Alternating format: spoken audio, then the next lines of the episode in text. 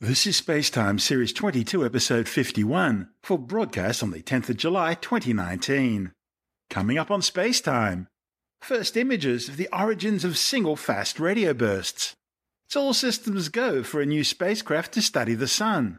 And the discovery of dust rings around Venus could provide new clues to uncharted asteroids. All that and more coming up on Spacetime. Welcome to Spacetime with Stuart Gary.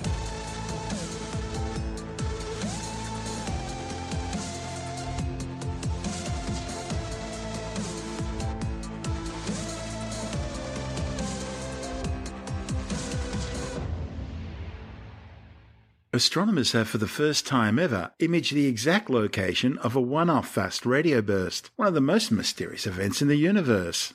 The blast, designated F R B eighteen oh nine twenty-four, originated about thirteen thousand light-years out from the centre of a spiral galaxy similar in size to the Milky Way, known as D E S J two one four four two five point two five dash four oh five four hundred point eight one, located in the southern skies about three point six billion light-years away. The findings, reported in the journal Science, will help astronomers trying to understand the origins of these powerful yet ephemeral cosmic blasts. Fast radio bursts suddenly blast across the universe, but only last a second, making it extremely difficult to determine what they are and where they come from. The study's lead author, Doctor Keith Bannister from the C S I R O, says this discovery is the big breakthrough the field's been waiting for since astronomers first discovered fast radio bursts in two thousand seven. In the twelve years since, the global hunt has so far netted about eighty-five of these events. Most have been one-off single bursts, but a tiny fraction are repeaters that reoccur at the same location over and over again. In twenty seventeen, astronomers found a repeater's home galaxy, but localizing one-off bursts is far more challenging. And that's where this new discovery comes in. It was made using ASKAP, the C S I R O's new Australia Square Kilometre Array Pathfinder radio telescope in Western Australia. Bannister's team developed new technology to freeze and save ASCAP data less than a second after it arrived at the telescope, and it's this new technology which was used to pinpoint the exact location of the fast radio burst, not just to its home galaxy, but to which part of the home galaxy it originated from. ASCAP's an array of thirty-six independent twelve metre dish antennas spread over a six kilometre area of the Murchison Radio Astronomy Observatory. Because the dishes are all spread apart, the blast of energy from the fast radio burst had to travel slightly different distances and therefore reached each of the antennas at slightly different times. It was from these tiny time differentiations, just a fraction of a billionth of a second, that the authors were able to identify the burst's home galaxy and even its exact starting point.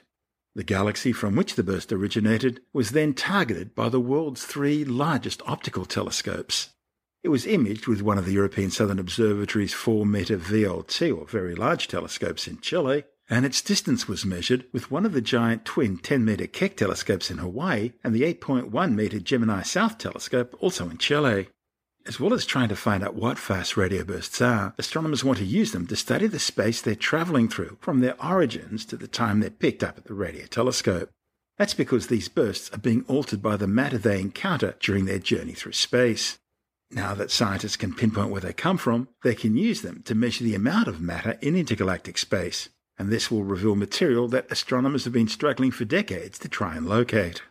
The only previously located fast radio burst, the repeater, originated in a very tiny galaxy that's forming lots of new stars. But the host galaxy for this new burst looks nothing like that. It's a massive galaxy forming relatively few stars, and this suggests that fast radio bursts can either be produced by a variety of environments, or that the seemingly one-off bursts detected so far by ASCAP are generated by a different mechanism to the repeater. Bannister says the cause of fast radio bursts remains unknown, but the ability to determine their exact location is a big leap towards solving that mystery. And this is Spacetime. I'm Stuart Gary.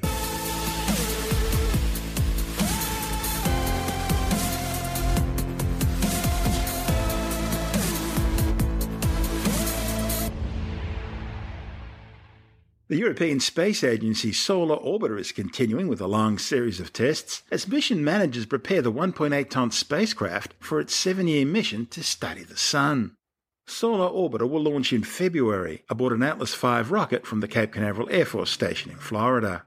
It'll use multiple gravity-assist flybys of Venus and the Earth over three and a half years to reach an eccentric, highly elongated one hundred fifty Earth-day orbit around the Sun, with a perigee, or nearest orbital position, just forty-six million kilometres from the Sun. That's well inside the orbit of Mercury. At that distance, Solar Orbiter will be soaked in constant temperatures of over five hundred degrees Celsius. The mission will try to discover how the Sun creates and controls the heliosphere. The probe will undertake detailed measurements of the inner heliosphere and nascent solar wind and perform close-up observations of the Sun's polar regions, which are impossible to do from Earth. During each of its five-month orbits around the Sun, the spacecraft will watch magnetic field activity build up in the Sun's corona. These can lead to powerful eruptions, solar flares, and coronal mass ejections. To carry out its mission, the spacecraft carries a suite of ten scientific instruments to observe the turbulent, sometimes violent surface of the Sun and study the changes taking place in the solar wind. These include a solar wind analyzer to measure solar wind properties and composition, an energetic particle detector to study superthermal ions, electrons, and neutral atoms, as well as energetic particles ranging from just a few kilo electron volts up to relativistic electrons and ions, with protons of up to one hundred mega electron volts and ions of up to two hundred mega electron volts. Also aboard is the magnetometer to provide detailed measurements of the Sun's magnetic field, a polarimetric and helioseismic imager to provide high-resolution and full-disk measurements of the photospheric magnetic field. There's a sun and high-resolution imager to take shots of different layers of the solar atmosphere, a spectral imager to undertake spectral images of the solar disk and corona in order to characterize plasma properties on the Sun, a spectrometer telescope for studying the composition of thermal and non-thermal solar X-ray emissions between four and one hundred fifty kiloelectron volts, a chronograph to provide simultaneous ultraviolet and polarized visible light imaging of the corona, and a heliospheric imager to study the solar wind.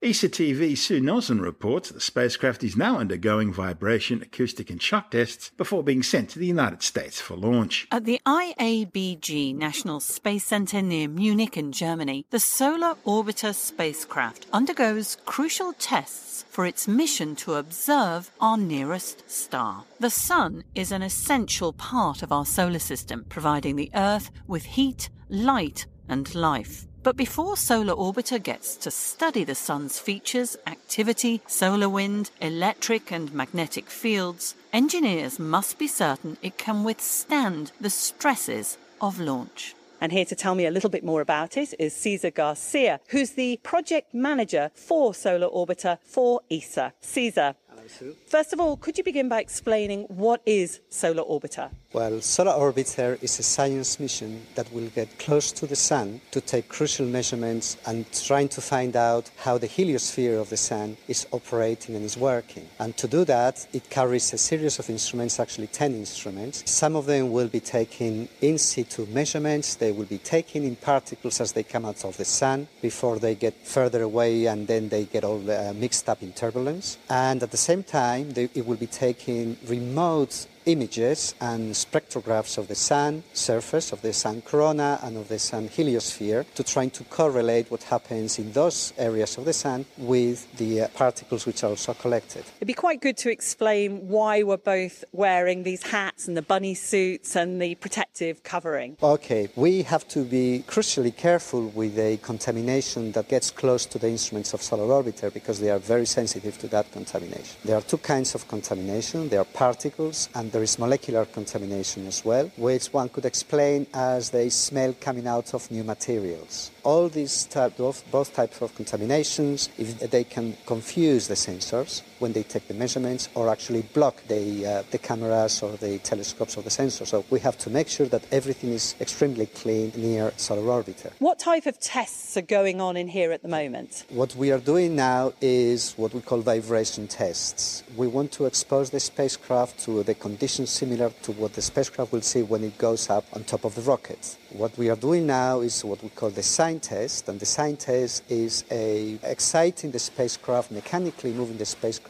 either five times per second and slowly going up until one hundred times per second. And we do that to make sure that the spacecraft will not break once it goes on top of the rocket away from the Earth. What we do in these vibration tests, we put them on a table which is very well lubricated with oil, and we use some what we call voice coil actuators, which is basically very powerful loudspeakers, and we do a vibration movement of the spacecraft longitudinally and then laterally, and what we try to see is the resonant frequencies of the spacecraft. The spacecraft behaves like a bell, and then once you hit on the bell, then it sounds on its natural frequency. So what we're now trying to measure is what are the natural frequencies of the spacecraft, and then in some cases that when we are exciting the spacecraft at those natural frequencies, that nothing breaks loose. Once the vibration tests are over, what are the next tests that are going to be happening between now and the launch? Well, following the sine vibration test, we will put the spacecraft in a chamber with thick walls where we will subject it to an acoustic test, which is basically having a very, very loud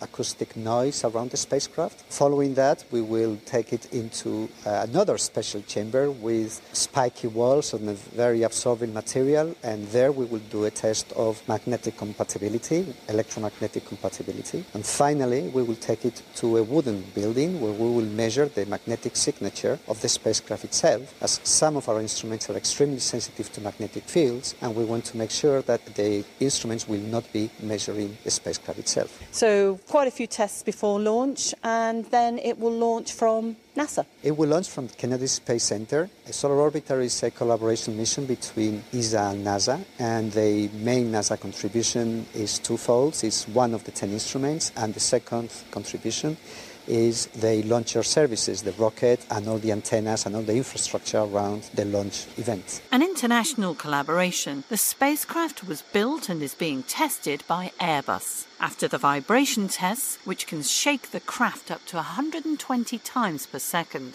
are the higher frequency acoustic tests, then shock tests for when the spacecraft deploys its solar arrays, antennas or instrument boom. The high-gain antenna, used to receive telecommands and send data and images back to Earth, will use just one kilowatt of power, much less than a dishwasher, and the heat shields at the top of the spacecraft, which required specially made blankets, will protect the normal operating temperature of thirty degrees Celsius inside from much hotter conditions outside. We're in an orbit which is about one hundred sixty days long. We go very close to the sun, about forty-two million kilometres from the sun. It doesn't sound close, but it's actually much closer than we are from the Earth. And at that distance, we will see uh, uh, power from the sun about twelve to thirteen times hotter than what we see here on Earth. That means the temperatures get very hot, over five hundred degrees centigrade. But because we're in this long elliptical orbit, we'll also go out really quite far away from the sun, so we'll actually get very cold as well. So we'll see this thermal cycling. Every one hundred sixty days we'll go hot and cold and hot and cold. And we do about twenty of those orbits for the complete mission of Solar Orbiter. Solar Orbiter will also be up to one hundred eighty million kilometres away from the sun. This allows it to make both in situ and remote measurements at different distances with some of its ten instruments. To keep these instruments clean and to protect them from humidity, dry nitrogen gas is pumped through them twenty-four hours a day. Day, process that will happen all the way up to the Atlas five launch vehicle liftoff. The joint E S A and NASA mission will launch from Cape Canaveral in early twenty twenty, and these next few months are vital to ensure that Solar Orbiter is ready for the spotlight. And that report by E S A T V's Sue Nelson, speaking with E S A's Solar Orbiter Project Manager Cesar Garcia and Ian Walters, the Solar Orbiter Project Manager with Airbus Defence and Space. And you're listening to Space Time. I'm Stuart Gary.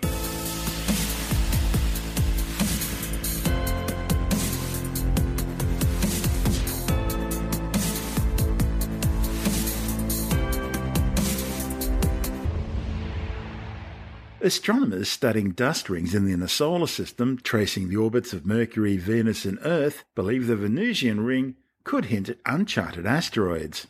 Just as dust gathers in corners and along bookshelves in houses, dust also piles up in space. And when dust settles in the solar system, it's often in rings. There are several dust rings which circle the Sun. The rings trace the orbits of planets, whose gravity tugs the dust into place around the Sun as it drifts by on its way to the centre of the solar system. This dust consists of crushed-up remains from the formation of the solar system some four point six billion years ago. A lot of it is rubble from asteroid collisions, or crumbs from blazing comets. This dust is dispersed throughout the entire solar system, but it collects in these grainy rings overlying the orbits of Earth and Venus, and these rings can be seen with telescopes on Earth. By studying this dust, what it's made of and where it comes from, as well as how it moves through space, scientists seek clues to understanding the birth of planets and the composition of everything we see in the solar system. Now, two new studies have reported new discoveries about dust rings in the inner solar system. One study, reported in the Astrophysical Journal, uses NASA data to outline evidence for a ring around the Sun at Mercury's orbit. A second study, reported in the Astrophysical Journal Letters, looks at the likely source of another dust ring, this one at Venus's orbit, and suggests that it originates from a group of never-before-detected asteroids co-orbiting with the planet.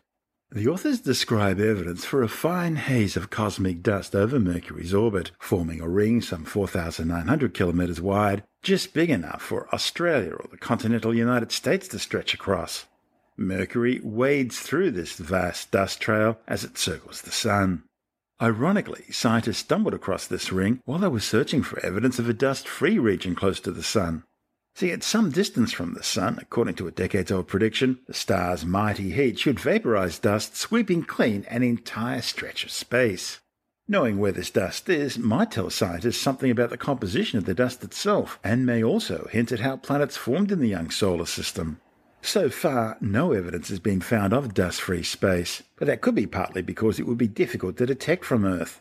No matter how scientists look from Earth, the fact is all the dust between us and the Sun gets in the way, tricking scientists into thinking that perhaps the space near the Sun's a lot dustier than it really is.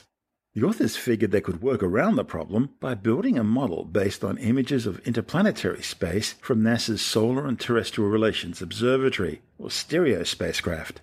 You see, the scientists wanted to test their new model in preparation for NASA's now-launched Parker Solar Probe, which is currently flying a highly elliptical orbit around the Sun and swinging closer and closer to the star over the next seven years. Researchers wanted to apply their technique to the images Parker will send back to Earth to see how dust near the Sun behaves. Scientists have never worked with data collected from this unexplored territory so close to the Sun. So the models would provide a crucial context for understanding the Parker Solar Probe's observations, as well as hinting as to what sort of space environment the probe will find ahead of itself. Will it be sooty, or will it be sparkling clean? Two kinds of light show up in the STEREO spacecraft images. Firstly, there's the light from the Sun's blazing outer atmosphere, the corona. And then there's light reflected off all the dust particles floating through space. And the sunlight being reflected off all this dust is about one hundred times brighter than the coronal light. Scientists who study solar activity to forecast imminent space weather, including giant explosions of solar material such as solar flares or coronal mass ejections, which the Sun can sometimes send in our direction, have spent years developing techniques to remove the effect of this dust. Only after removing light contamination from the dust can they clearly see what the corona is doing. The authors built their model as a tool to get rid of all the pesky dust in STEREO and the Parker Solar Probe images. But the prediction of dust-free space has lingered in the back of their minds. If they could devise a way of separating the two kinds of light and isolating the dust shine, they might be able to figure out how much dust was really there. Finding out that all the light in an image came from the corona alone could indicate they finally found some dust-free space. Mercury's dust ring was a lucky find, a side discovery made while working on their model. When they used their new techniques on the STEREO images, they noticed a pattern of enhanced brightness along Mercury's orbit, more dust that is, in the light they'd otherwise planned to discard. They found that all around the Sun, regardless of the spacecraft's position, scientists found the same five percent increase in dust brightness or density. That said, something was there, and that something extends all the way around the Sun. Scientists had never considered that a ring might extend along Mercury's orbit, which may be why it's gone undetected until now. People had thought that Mercury, unlike Venus or the Earth, is simply too small and too close to the Sun to capture a dust ring. They figured that the solar wind and the magnetic forces from the Sun would blow away any excess dust at Mercury's orbit. Mind you, it's not the first time scientists had found a dust ring in the inner solar system. twenty-five years ago, scientists discovered that Earth orbits the Sun within a giant dust ring as well, and others had uncovered a similar ring near Venus's orbit, first using archival data from the German-American Helios space probes in two thousand seven, and then confirming it in twenty thirteen with data from the STEREO spacecraft. Since then, scientists determined that the ring in Earth's orbit comes largely from the asteroid belt, that vast donut-shaped region between Mars and Jupiter where most of the solar system's asteroids inhabit. main-belt asteroids are constantly crashing into one another, in the process releasing clouds of particles, grains and dust. And all that stuff drifts deeper into the Sun's gravity, unless Earth's gravity pulls that dust aside into our planet's orbit. Because Venus is virtually the same size as the Earth, at first it seemed likely that Venus's dust ring formed like the Earth's, from dust produced elsewhere in the solar system. But when scientists modelled the dust spiralling towards the Sun from the asteroid belt, they produced a ring that matched the observations of Earth's ring, but not Venus's. After a series of simulations, scientists hypothesized that the Venusian dust must come from a never-before-detected bunch of asteroids which are orbiting the Sun alongside Venus. Viewed with the right tools, these asteroids could unlock new clues about the chemical diversity of our solar system. Because it's dispersed over a larger orbit, Venus's dust ring is much larger than the newly detected ring at Mercury's orbit. There's about twenty-six million kilometres from the top to the bottom of the Venusian ring, and the ring itself is about ten million kilometres wide. It's about ten percent denser with dust than surrounding space. Still, relatively speaking, it is very diffuse. The ring is littered with dust whose largest grains are roughly the size of those in coarse sandpaper. Using a dozen different modelling tools to simulate how dust moves around the solar system, the authors modelled all the different dust sources they could think of, looking for a simulated Venusian ring that matched their observations. The list of all possible sources included the main asteroid belt, the Oort cloud, as well as Oort cloud comets, Halley-type comets, Jupiter family comets, and recent collisions within the asteroid belt. Trouble is, none of them worked. Instead, they found the source of the dust most likely came from asteroids much closer to Venus than the main asteroid belt. So, what does all that mean? Well, there could be a group of asteroids co-orbiting the Sun with Venus, meaning they share Venus's orbit, sort of like Trojans, but still remain a long way from the planet, maybe even on the other side of the Sun from Venus. A group of asteroids in Venus's orbit could have gone undetected until now, because it's really difficult to point Earth-bound telescopes in that direction. So close to the Sun, with all that glare of light interference from the Sun. Co-orbiting asteroids wouldn't be rare. In fact, co-orbiting asteroids are a great example of what's called a resonance, an orbital pattern that locks different asteroids together depending on how their gravitational influences meet. After modelling a range of different orbital resonances, from two to three, five to seven, and so on, the authors found the best fit was a straightforward one-to-one resonance. That is, a bunch of asteroids matching Venus's orbit around the Sun one for one. The authors then needed to show that the very existence of these asteroids would make sense in the solar system. So they built another model, this one starting with a throng of ten thousand asteroids neighbouring Venus. They then let the simulation fast forward through some four point five billion years of solar system history, incorporating all the gravitational effects from each of the planets. When the model reached the present day, about eight hundred of their test asteroids had survived the test of time. Now, it's only a crude simulation, but it demonstrated that asteroids could have formed near Venus in the chaos of the early solar system, and some could still remain there today, feeding the dust ring nearby. Of course, the next step will be actually hunting and finding these elusive asteroids. This is SpaceTime. I'm Stuart Gary. Three members of the Expedition fifty-nine crew have returned safely to Earth after spending six months aboard the International Space Station. The trio undocked their Soyuz M S eleven capsule from the orbiting outpost Poisk module two and a half hours before beginning their deorbit burn, designed to slow them down and allow them to re-enter Earth's atmosphere. Touchdown occurred fifty-two minutes later on the Kazakhstan steppe. Soyuz and the station flying just over eastern Mongolia. Departing from the Poisk module, the vehicle slowly backing away at an initial rate of just about a tenth of a meter per second. It was propelled away by springs, actually, in the docking module that it was attached to. And then following that successful back away, they executed a departure burn, just a quick eight-second firing of engines on the Soyuz, uh, just ramping things up by about a half meter per second to begin backing away even faster. That happened when it was just about fifteen meters, uh, or just about forty-five feet away from the International Space Station, but everything went smoothly with the departure. The Soyuz, uh, at this point, several kilometers away from the space station, and uh, pretty soon it's going to be setting up for uh, the actual deorbit burn, which will be our next big milestone uh, in tonight's journey, and that's going to be what actually sets the Soyuz spacecraft up to come home. But again, uh, a successful undocking earlier today, setting the stage uh, for our landing, and now we are just a few tasks away until the spacecraft is beginning to make its way through the Earth's atmosphere. And so at this point, they've passed entry interface, uh, the vehicle now less than one hundred kilometers over the Earth's surface. And so with that confirmation that entry interface has started, next they'll be moving into a plasma stage where uh, the entry guidance will actually begin, but a plasma will begin to form around the vehicle. Uh, that also can start to preclude us getting some of those audio communications with the crew, uh, but they're scheduled to be in that plasma stage for about five minutes. And then following that, they'll be just about free and clear to open up the parachutes. Again, the heat shield on the bottom of the spacecraft oriented to protect the crew from all of the heating effects of this re-entry until eventually the parachutes get commanded to open, that coming at about, or just about six point seven miles in height. Confirmation of the chute command being given at just thirty-three minutes after the hour. The Soyuz spacecraft, some white uh, smoke coming out, that's actually excess hydrogen peroxide being vented uh, from onboard the spacecraft.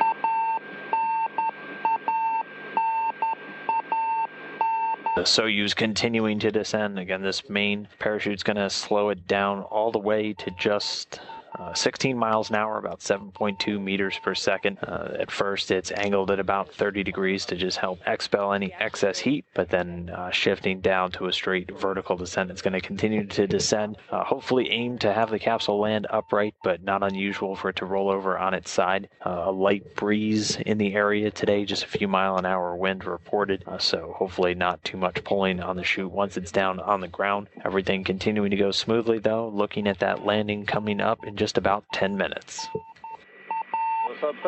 Barometric pressure two three three zero. The Soyuz spacecraft under the main parachute continuing to descend. Down there in Kazakhstan, a couple of helicopters pass by in the background. We'll see several of them move in, but search and recovery forces uh, from the Roscosmos, NASA, uh, and Canadian Space Agency teams, once this capsule is on the ground. Puff of smoke, that means the soft landing engines have fired, and the capsule is on the ground. We're going to call this landing at nine forty-seven p.m. Central Time, ten forty-seven p.m. Eastern Time. Down just to the southeast of Jezkazgan, Kazakhstan, Oleg Kononenko, David Saint Jacques, and McLean back on planet Earth. During their time in orbit, the crew carried out four spacewalks and performed several hundred experiments. The space station's three remaining crew members are now beginning Expedition sixty. They'll remain on station until October and then return to Earth aboard their own Soyuz M S twelve capsule. But before all that happens, they'll be joined by three new crew members on July the twentieth when the Soyuz M S thirteen blasts off from the Baikonur Cosmodrome in the Central Asian Republic of Kazakhstan.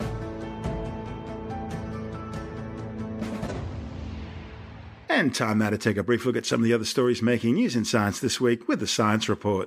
Well, for years you've been told to cut out your saturated fat intake and instead replace it with unsaturated fats in order to stay healthy.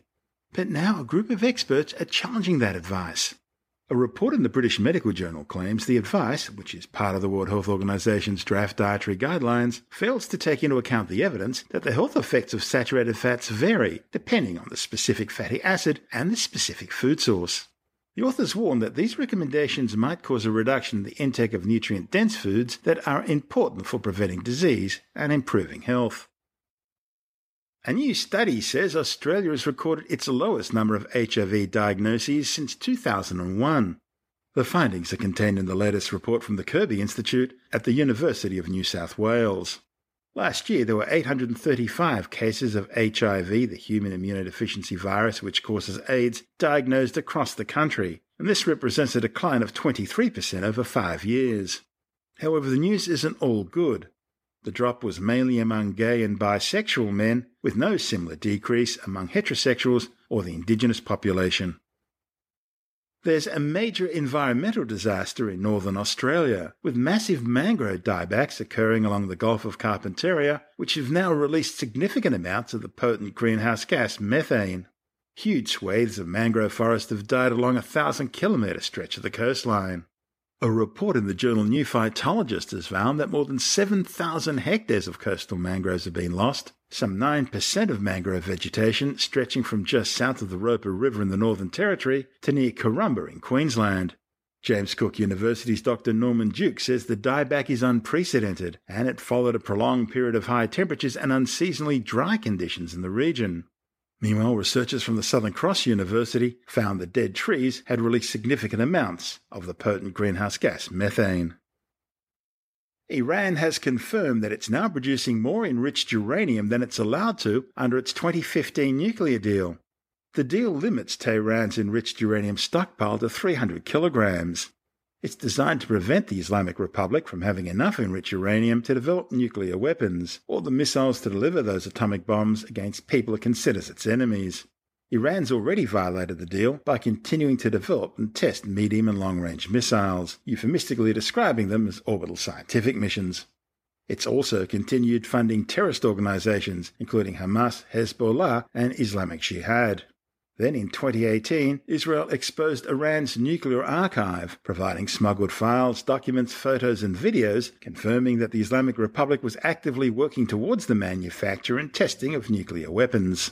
Included in the archive were the exact street address locations of secret Islamic Revolutionary Guard nuclear weapons research facilities and covert material storage locations. The oil-rich nation's always insisted its nuclear program is for peaceful power generation only. In May twenty eighteen, the White House pulled out of the Iran nuclear deal and reimposed economic sanctions because of what it describes as ongoing and flagrant violations. Iran's now responded to that by using Islamic Revolutionary Guard patrol boats to attach limpet mines on the sides of all tankers in the Straits of Hormuz, detonating at least four of them and badly damaging the vessels. Last month, Tehran insisted it was not planning to scrap its nuclear deal, but it's now admitted that it is exceeding its agreed-to uranium enrichment limits. France has responded, warning Iran against carrying out any further measures that would put its nuclear deal into question. French President Emmanuel Macron says France would take steps to ensure Iran met its obligations. And now the British Royal Marines have boarded and seized an oil tanker believed to be carrying Iranian crude oil to Syria in breach of European sanctions. New research has confirmed what vegans, well really everyone's already known, namely salads don't scream when you eat them. A report in the journal Trends in Plant Science has reconfirmed that plants do not feel pain or loneliness. The review article's research states that only vertebrates, arthropods and cephalopods possess the brain structure for consciousness. And if there are animals that don't have consciousness, then brainless, neuronless plants don't have it either. So, vegetarians and vegans everywhere can breathe a sigh of relief. Some of our more senior listeners will probably remember the BlackBerry. It was the serious cell phone to have for successful business people, and for many it was the forerunner of today's smartphones. Well, the BlackBerry's back in an updated form. With all the details, we're joined by Alex Horosh from whistle out dot com. So the BlackBerry K two is a newish BlackBerry smartphone. It actually came out in the middle of last year internationally, but it's finally made its way to Australia.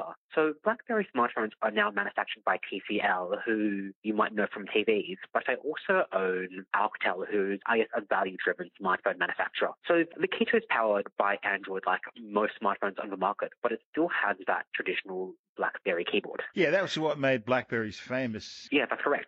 Almost two dozen years ago now, I guess BlackBerry's heyday was really like the early two thousands. I guess like the thing with the K two is you really have to want a physical keyboard. I mean, like I'm, I guess, a touchscreen native. My first smartphones all had touchscreens. Some had styluses, but I kind of grew up in that era of touch, so I just can't get my head around a BlackBerry keyboard. Like, there's so many like little kind of quirks, like modifier keys if you want to get symbols, and you just have to. It's almost like relearning how to drive. And I, I just did some basic speed tests between the BlackBerry keyboard and my iPhone, and I found I could type almost four times faster on my iPhone, even ignoring like punctuation. At the same time, like there is something really nice about the K two's keyboard. It just has a really satisfying tactile, like tactility to it. Like it does feel nice to click, and you can kind of understand why people were so in love with the BlackBerry brand. Is this a, a phone that is primarily targeting the older generations, those who used BlackBerries during their heyday, or is there, is this something which would appeal to well someone like yourself? As much as I think BlackBerry would love it to appeal to iPhone and Android users, I think this is really one for the fans. You have to love BlackBerry to want this phone. It's quite expensive. It's almost twelve hundred dollars. It's all about the keyboard, and you really are paying for the keyboard, and that's kind of what sets it apart from every other phone on the market. Sounds like comfort food. Exactly. That's the perfect way to sum this up. That's Alex Horosh from whistle out dot com. You're listening to Space Time. I'm Stuart Gary, and that's the show for now. You can subscribe and download Space Time as a free twice-weekly podcast through Apple Podcast, iTunes, Stitcher, Bytes dot com, Pocket Casts, SoundCloud, YouTube, Audio Boom, from space time with stuart gary dot com, or from your favorite podcast download provider. Spacetime's also broadcast coast-to-coast across the United States on Science three sixty Radio by the National Science Foundation in Washington, D C, and available around the world on TuneIn Radio. If you want more Spacetime, check out our blog where you'll find all the stuff we couldn't fit in the show, as well as loads of images, news stories, videos, and things on the web I find interesting or amusing. Just go to space time with stuart gary dot tumblr dot com. That's all one word and in lowercase, and that's Tumblr without the E. You can also follow us on Twitter through at Stuart Gary, at Spacetime with Stuart Gary on Instagram, and on Facebook, just go to www.facebook.com slash Spacetime with Stuart Gary. Spacetime is brought to you in collaboration with Australian Sky and Telescope magazine, your window on the universe. You've been listening to Spacetime with Stuart Gary. This has been another quality podcast production from Bytes dot com.